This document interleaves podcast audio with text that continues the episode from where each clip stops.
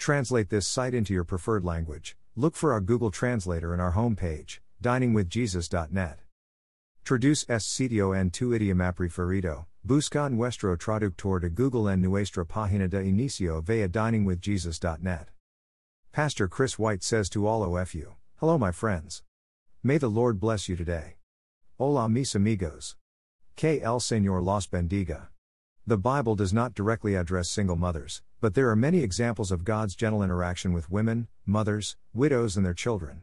These examples, and God's gentleness, apply whether a mother is single or married or widowed or divorced. God knows each person intimately and knows her situation completely. The Bible warns that sex outside of marriage is sinful and dangerous and will bring troubles, one of which is that a woman might have to raise a child by herself, which is undoubtedly difficult.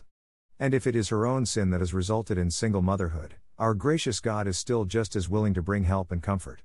And what's better is that He offers forgiveness for those sins through Jesus Christ and the eternal comfort of heaven for the mother who accepts Him, the children who accept Him, and even the estranged husband who accepts Him. But often a woman finds herself alone and raising children through no fault of her own. Sadly, women are often innocent victims of a world racked by war and terrorism. Husbands go off to war and never return, selflessly giving their lives for their countries. If a husband's death has left a woman single with children, there is no doubt that God will help and comfort that woman. God cares about families. But He is more concerned that each person, no matter what her family looks like, repenting of sin and coming into a relationship with Him. He wants us to know Him, because His creatures knowing Him brings us joy and brings Him glory. We get bound up in the details of our lives, worrying what other people will think of us and whether the church will accept us and whether we have ruined things entirely. But God calls the Christian to the joy of being above the weight of worry. He has said that we should cast all our cares upon Him, for He cares for us, First Peter five seven.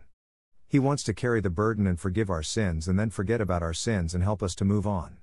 All He asks us to do is know Him, delight in Him, and trust Him. Single mothers are often very responsible people, and sometimes it can be hard to just set aside worries and cares. A single mother might feel guilty just thinking about it. But God commands us to do it anyway, to spend a little time each day to focus on Him, and trust, during the rest of the day, that He will provide for us, both physically and emotionally as we lean on Him. What this might look like for a single mom is setting aside time to read the Bible and pray. She might think, I just don't have time for that between working and raising a child and taking care of the house and everything else. But if even for half an hour when her child is sleeping or being watched by a relative or friend, she can set aside time to talk to God in prayer and listen to His voice in Scripture, even if it means not cleaning that pile of dishes, she will find His amazing strength and comforting presence will be with her for the rest of the day. Memorizing verses like the Lord is my helper, I will not be afraid. What can man do to me? Psalm one eighteen six, or I can do all things through Christ who strengthens me, Philippians four thirteen, will help provide tangible reminders of His love and protection when things get tough or stressful. So, what does God have to say to single mothers? The same thing He has to say to everyone else. Repent of sin, trust in Christ for forgiveness, communicate with God through prayer, listen to His voice through Scripture, lean on God for strength in trials, and put your hope in the amazing eternal life with Him that He has planned.